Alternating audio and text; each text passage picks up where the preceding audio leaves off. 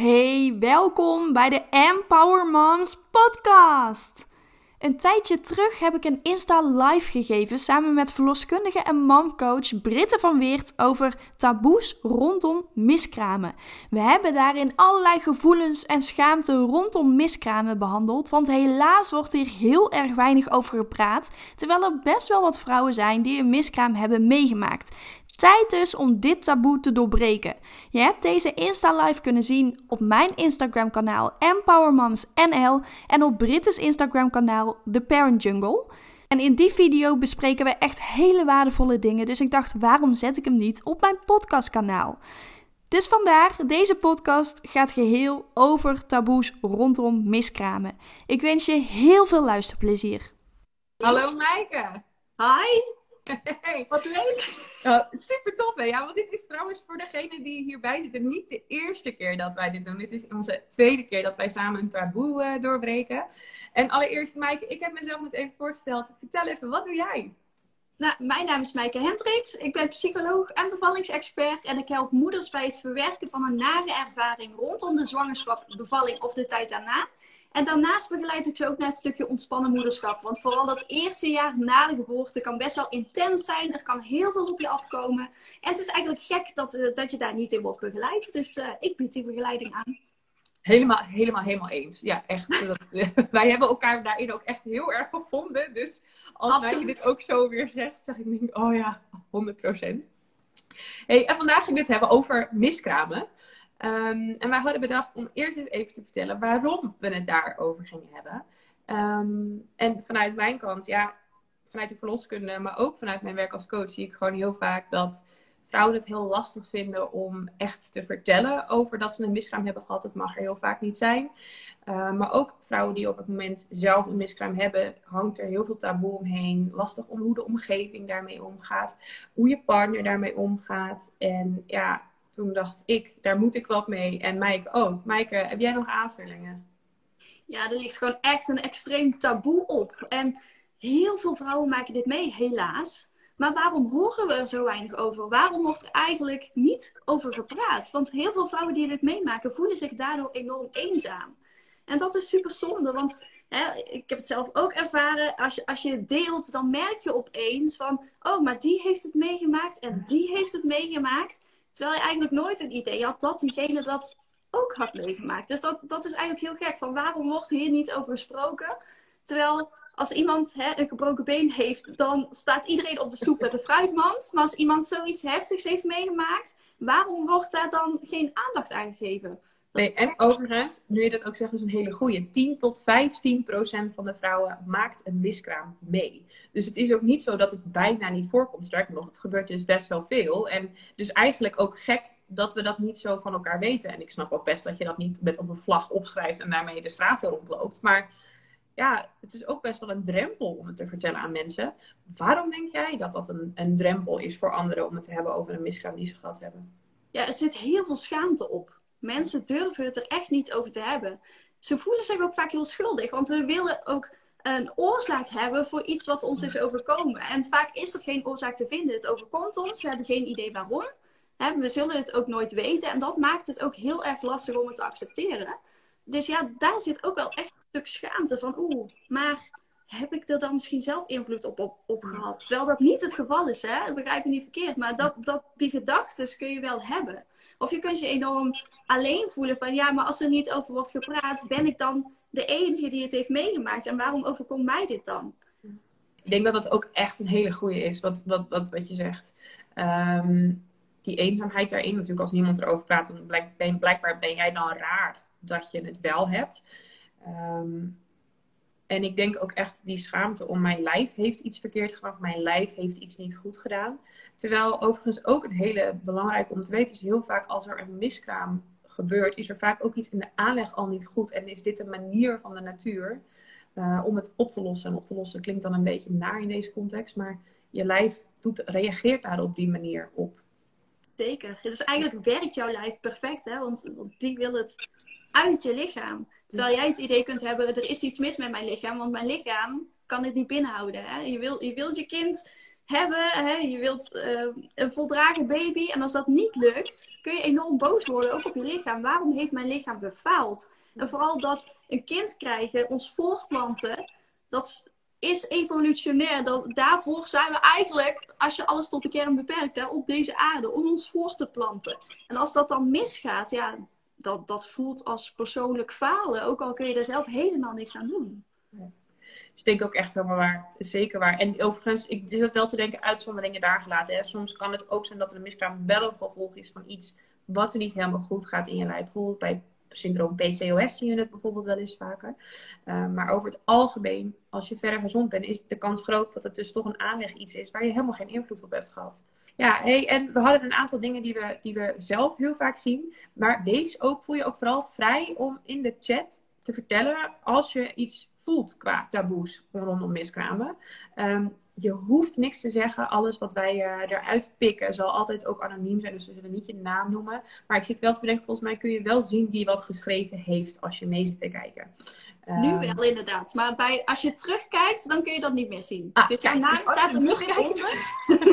dat dus is ook goed om te weten. Zoveel mogelijk anoniem. Dus als je wilt, uh, wilt delen, doe dat vooral. En help ons ook met het doorbreken van taboes. Want door te delen, door er open over te zijn, ja, daar, daar bereiken we gewoon met z'n allen. Dat is echt het idee achter een taboe doorbreken. Dat er natuurlijk meer over gesproken wordt. Dus deel vooral je ervaringen en uh, pik ze er af en toe even uit.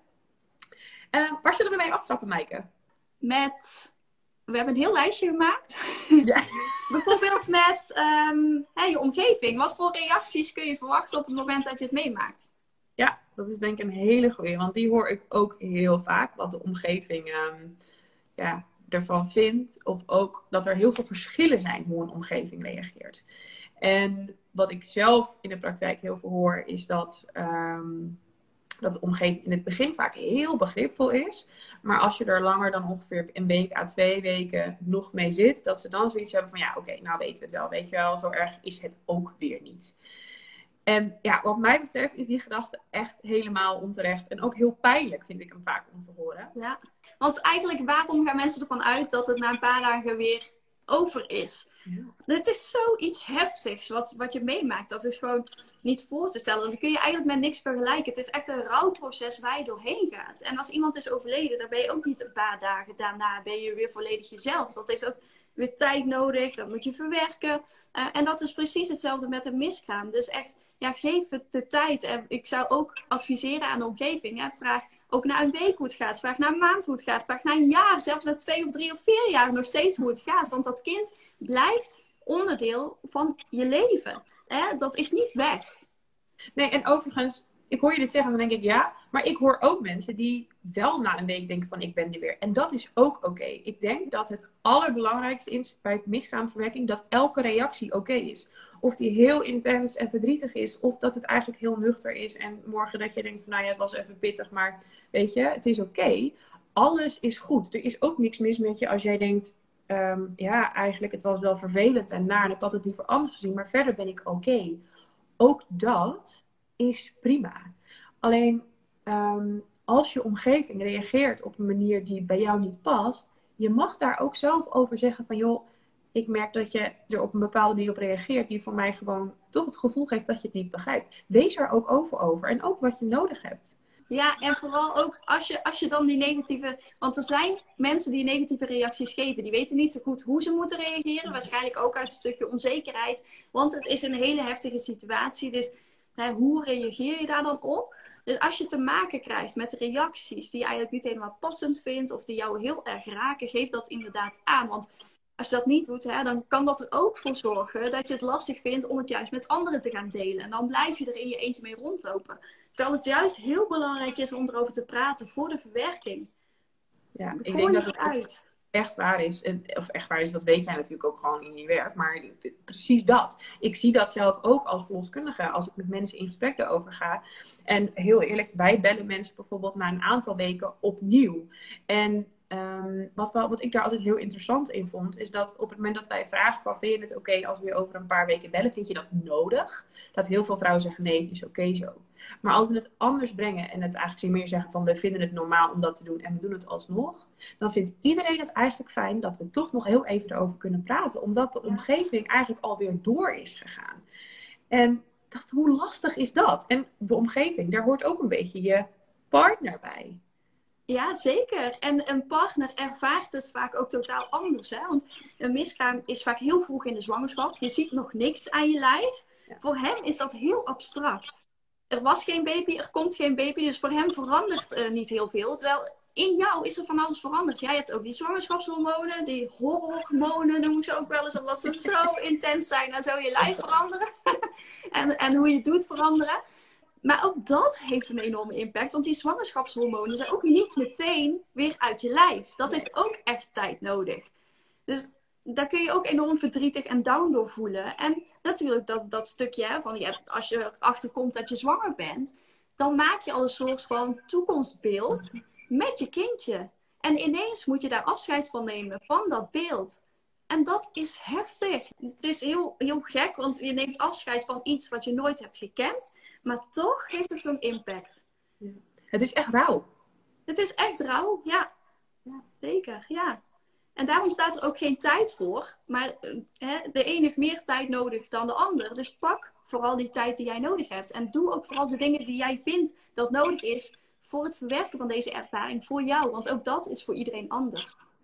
Weet je waar ik trouwens wel benieuwd naar ben? Want zijn er mensen die nu meekijken en daar iets over willen delen? Zijn er mensen die misschien een miskraam nu die in de chat zitten en denken van oké, ik heb een miskraam gehad en ik heb inderdaad een vervelende reactie uh, gekregen? Uh, wij gaan gewoon lekker doorpraten, maar zet het vooral in de, in de chat. Want dan uh, vind ik het wel interessant om dat eens te delen wat voor reacties je dus hebt gekregen. En dat mogen positieve, maar ook negatieve reacties zijn. Ja, en heel fijn is het dan om, eh, als er iemand in jouw omgeving is die dit heeft meegemaakt, gewoon te zeggen: hey, hoe gaat het nou met je? Hoe voel je je? Gaat het oké met je? Wat heb je nodig? Ben er gewoon voor diegene. En als je liever niet wil praten, ga er gewoon naast zitten. Sla een arm om diegene heen. Zodat hij kan huilen of zijn verhaal kan doen of wat dan ook. Maakt niet uit wat, maar ben er in ieder geval. Nou ja, en ik kan me ook voorstellen dat mensen het lastig vinden. Want ik heb ook wel eens met iemand erover gesproken die zei: Ja, ik wil best vragen hoe het met iemand gaat. Maar ik weet dan niet zo goed hoe ik daarna moet reageren. En stel nu dat jij diegene bent die denkt, ja, ik ken iemand en die wil ik echt wel vragen ehm, hoe het met haar gaat. Maar ik durf dat gewoon niet zo, omdat ik het zelf spannend vind. Het gaat vaak niet eens om wat je daarna zegt. Het gaat er alleen al even om van, ik denk aan je en ik ben er voor je. Dat is eigenlijk vaak al voldoende. En laat diegene maar praten. En als je even niet weet hoe je moet reageren, misschien moet je dat ook zeggen. Van joh, ik vind het echt een rot voor je. Ik weet gewoon even niet hoe ik met je moet reageren. Maar ik had het je zo anders gegund, bijvoorbeeld. Ja. Ehm, het is vaak eerder het er niet over praten wat kwetsend is, dan het er wel over gaan praten en misschien niet 100% het juiste zeggen. Precies dat. Ja, er wel zijn, hè, iets zeggen, maar even een kanttekening, want er zijn echt wel dingen die je beter niet kunt zeggen. Fair enough, fair enough maak die kanttekening vooral. Wat zeggen we vooral niet? Van, maar het was toch nog niks. Dat bijvoorbeeld. Ja. Dat voelt alsof je een dolk in iemands rug steekt. Zo, bam. Fair enough. Ik, het is... ja. Klopt. Dus zeg dat niet. Um, maar hou het heel erg bij diegene. En ik denk tenminste, wat, wat ik altijd heb geleerd vanuit verloskunde, is spiegel. Als iemand heel verdrietig is, ga daar dan, weet je, geef daar dan ruimte voor. En als iemand heel relaxed is, ook dat mag. Je hoeft iemand ook niet verdriet aan te praten. Dus nee. ga op hetzelfde level zitten, maar ga er dus niet contra op zitten. Dus als iemand heel verdrietig is, precies wat je zegt, om dan te zeggen, ja joh, maar joh, kom op, was het nou echt zo erg? Of er komt wel weer een nieuwe baby eigenlijk maakt het niet zoveel uit of er een nieuwe baby komt. Want het is hetzelfde als jij bijvoorbeeld je familielid bent, bent verloren, of een neefje of een nichtje, en dan zeg je, ja, maar je krijgt vast wel ooit wel weer een nieuw neefje of nichtje. Dat, dat matcht niet. Het is, het is verlies om wat geweest is. En verlies kun je niet opvullen met, met joh, er komt vast wel weer wat nieuws. Nee, en dat, hè, dat is vaak goed bedoeld. Ja. Mensen doen dat echt met de beste intenties. En mensen bedoelen dat ook niet vervelend. Maar ze weten echt niet hoe ze moeten reageren. Maar toch, dit soort reacties zijn echt niet helpend. En kunnen er alleen maar voor zorgen dat, dat, ja, dat je het diegene moeilijker maakt.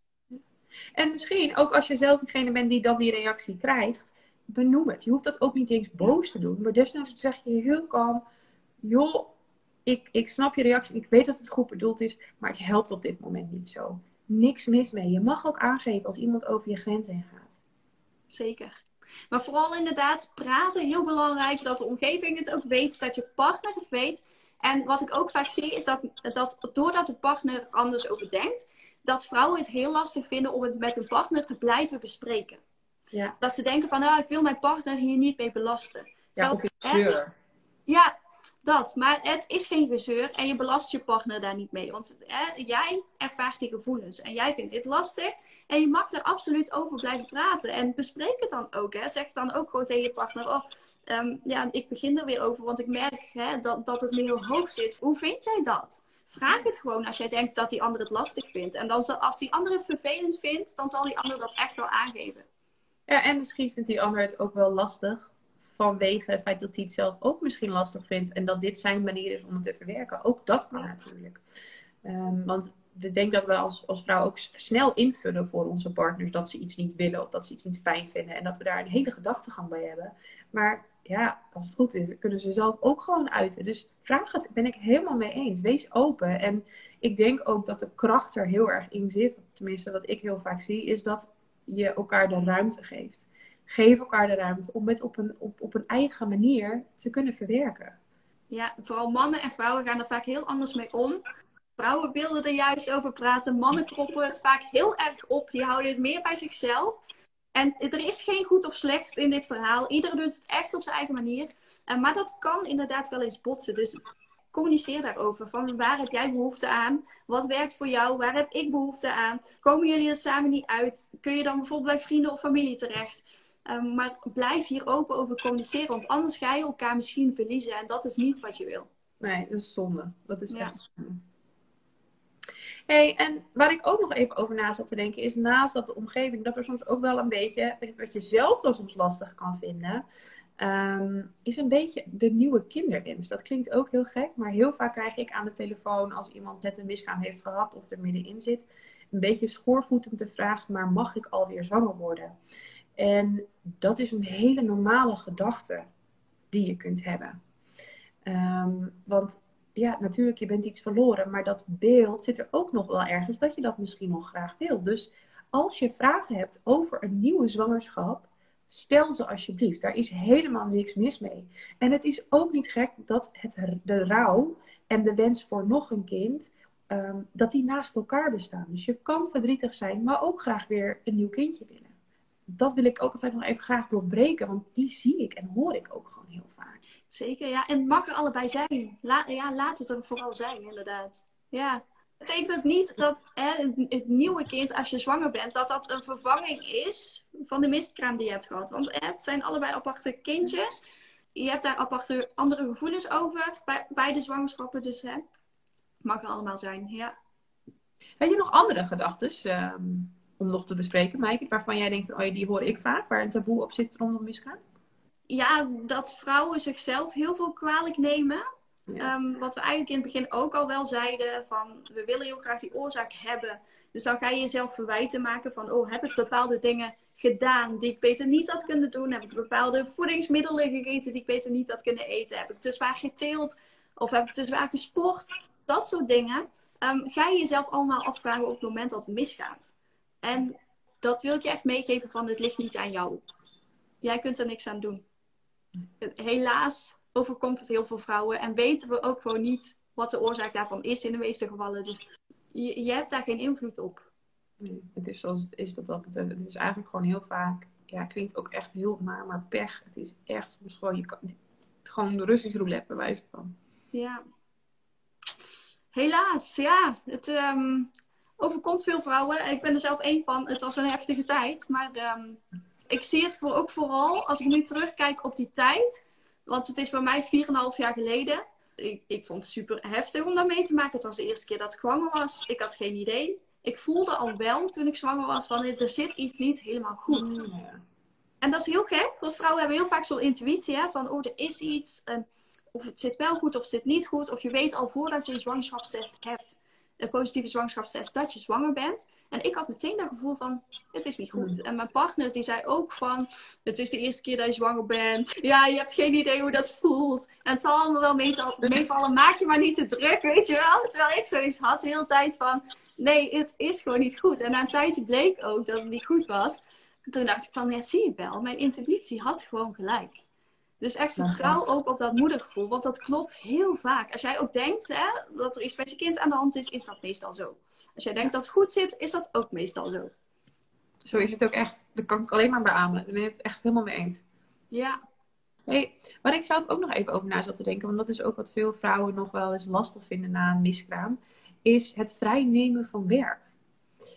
En ik ben zelf, ik adviseer het iedereen, ook al voel je je goed mentaal, ook al denk je van het, het, het, het, raakt mij minder dan misschien een ander, doe het. Neem echt even een week vrij. Want het is niet alleen dat je er mentaal veel gebeurt, maar er gebeurt fysiek ook heel veel.